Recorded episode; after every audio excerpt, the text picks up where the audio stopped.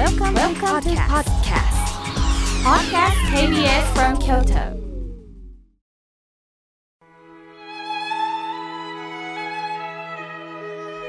改めまして、僧侶の河村明慶です。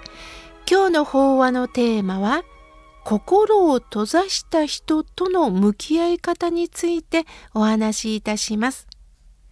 先日、ある女性から、近所の方のことで相談に乗ってもらえないかと、私の友人を通じてお手紙いただいたんです。その近所の方というのは、80代の女性と50代の子供さんが、同居だそうです。50代の子供さんは仕事をすることなく、お母さんの年金を頼りに生活をしているそうです。80代の方も体力がだんだん落ちてきて、買い物もろくに行けないそうです。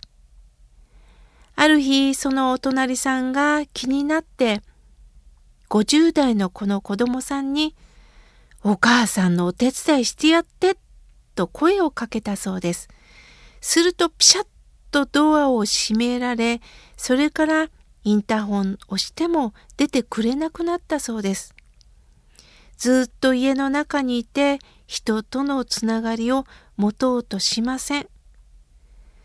ある日、80代の女性に声をかけて、近くの喫茶店で話を聞いたそうです。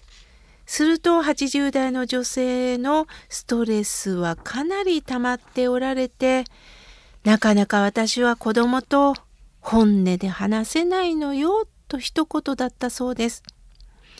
介護が必要なら私手伝うよ。できない。すると子供がね、なんていうかね、ど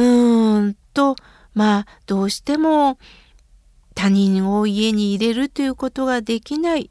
その中でどうしたらいいと思いますかと、私の友人を通じてね、お手紙をくださいました。まず私はこういう方がお隣さんにおられて、そして気にかけておられる。こんなあったかい方がいるんだなということにまず喜びました。さあ、このラジオを聞いておられる皆さん、どうお考えになりますか？ほとんどの方が何を子供さん50にもなってお母さんのすねをかじるとはどういうことよという方もいるでしょうね。お母さん、もうちょっとしっかりしてくださいよ。はっきり子供さんに働けって言ったらどうなのっていう方ももちろんおられるでしょうね。いろんな方がきっとこの事例を聞きながら、50、80問題かと思ってらっしゃる方もいると思います。私があえてこのことをこうしてラジオで紹介させていただいたのは、この50代の子供さんはこうなりたくってなってしまったことではないということをぜひ知っていただきたいんです。好きでお母さんの年金で生活をしているわけではない。好きで引きこもりになったわけではないと私は感じております。人間は二面の生き方をしています。一つは将来のためにも仕事をして お金を貯めて家族を持ちたい、そして親孝行もしたいと理想を思い描いていく自分があります。もう一つは人間関係に苦労してまでも仕事をするのはつらい、だからこそもうやる気が起きないという自分もいます。この50代の子供さんも世間並みに働いて結婚して子育てもしたかったはずです。しかしそれをすることができなかった、また過去、そういう気持ちが薄れてきてしまったという出来事があったのでしょう。そうなると世間に壁を作り、唯一自分の自宅が自分の居場所になってしまったということなんです。親鸞上人という僧侶は、束縛の業を持ちける身とおっしゃいました。束縛の業を持ちける身。私たちの人生はこう生きたい、こうありたい、こうあらねばならないという自分の願いや理想があっても、決してその通りにはなれないんです。思い通りになれた方もいるかもしれませんが、それは自分の一人の力ではないです。周りに恵まれながら、周りに背中を押していただいたんです。その中でも、そういった出会いのない人もいます。思い通りになれない現実にぶち当たって、前向きになれる人と逃げてしまう人もいます。親鸞聖人は、自分一人では解決できない業を持っているんだと教えてくださいました。世の中には辛い経験をバネに力強く乗り越えられる人もいますが、できない人もいるということをぜひ知っていただきたいんです。乗り越えられた人ができない人を責めたとき、そこにますます人間関係の溝が深くなっていくんです。これは介護の問題もそうですよね。なんでわからないの？なんでこんなことができないの？なんで覚えられないの？と言っても、覚えられないものは覚えられないんです。覚えられる人が、できる人が、できない人を責めてるだけなんです。私は、その相談者の方にね、こうお返事をさせていただきました。今度、接し方をちょっと変えてみませんか？その時に、手伝ってというんではなくって、ちょっともしも彼女が歩いてるところを見ていくと、ねえねえ、生きるって大変だと思わないって自分の辛さをちょっと投げかけてみませんか？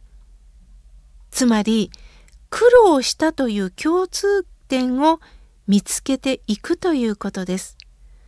もしその方が、そうですね、と言ってくれたら、ああ、そう？どんなことあった？しんどいことあった？と優しく尋ねてあげてほしいのです。そこからその50代の方の心境が伺えたら一歩進めるのではないでしょうか。私たちはどうしてもその人を変えたいって気持ちになるんですけれども、相手を変えるわけにはいかないんです。そして今度は親御さんに対してこういう提案はどうでしょうか。親としてのメッセージ、今で言うとエンディングノートですかね。それを書いていただくことをお勧めします。親の年金には終わりがある。今の生活はこれからずっと続くわけではないということを意識してもらうために、文字に残すということです。すると文字を見ることによって、私も働かないと生活できないなということを徐々に認識してもらうということです。でも大切なのは、50代の子供さんを追い込む、将来に悲観させるということは絶対あってはいけない。本気で生きていけば必ず方法があるんだよということを知ってほしい。そのためにエンディングノート、メッセージを親としての気持ちを残していくということはとても大切なような気がいたします。昨年、私の友人がどうしても妻とうまくやっていけないということで、その友人はね、あるご商売人のところにご養子で入ったんですけど、どうしても喧嘩が耐えられなくって、そしてその友人はね、通帳は全くなかったんです。そして奥さんから出ていけと言われて、彼はもうジャケットだけで出ていったそうです。どこで住んだらいいんだろう、お金もない。どうやったらいいんだろうっていう時に、たまたま至急、掃除求むっていう張り紙を見たものですから、お願いします、お掃除させてもらえませんか。そこからその方は地下街のお掃除の清掃の仕事をしてたそうです。安いお給料だったそうですけど、それでもご飯が食べられるだけでもいい。そして狭いところだけど住めるだけでもいいということで、ずっと真面目にずっと地下街、ビルの清掃、毎日真面目にやってたそうです。そんな年末、ある男性から声がかかったそうです。私は会社の社長だけど、うちの会社で仕事しないって言ってくれたそうです。しかも正社員として。本当ですか？本当に私を正社員で雇ってくれるんですか？うん。毎日君見てたらいい人そうだもんって言ってくれたそうです。それから彼は実家に正直に行って、そして身分証明を取って、そして今正社員で働いてると今年の年賀状に書いてくれてました。そんなこともね、お伝えしながら前向きになれる方法をどうか伝えられてほしいということをね、私なりにお手紙書かせていただきました。心を閉ざした方の付き合い方っていうのはね、やっぱり信頼関係なんです。一緒。私もそうだったよ。あ、一緒なんだこの人と。上から押し付けるんではなくって、一緒なんだ。そしてこの人とお話ししてるとなんか楽しくなるな。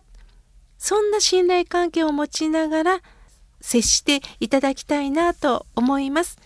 今日は心を閉ざした人の向き合い方についてお話しいたしました。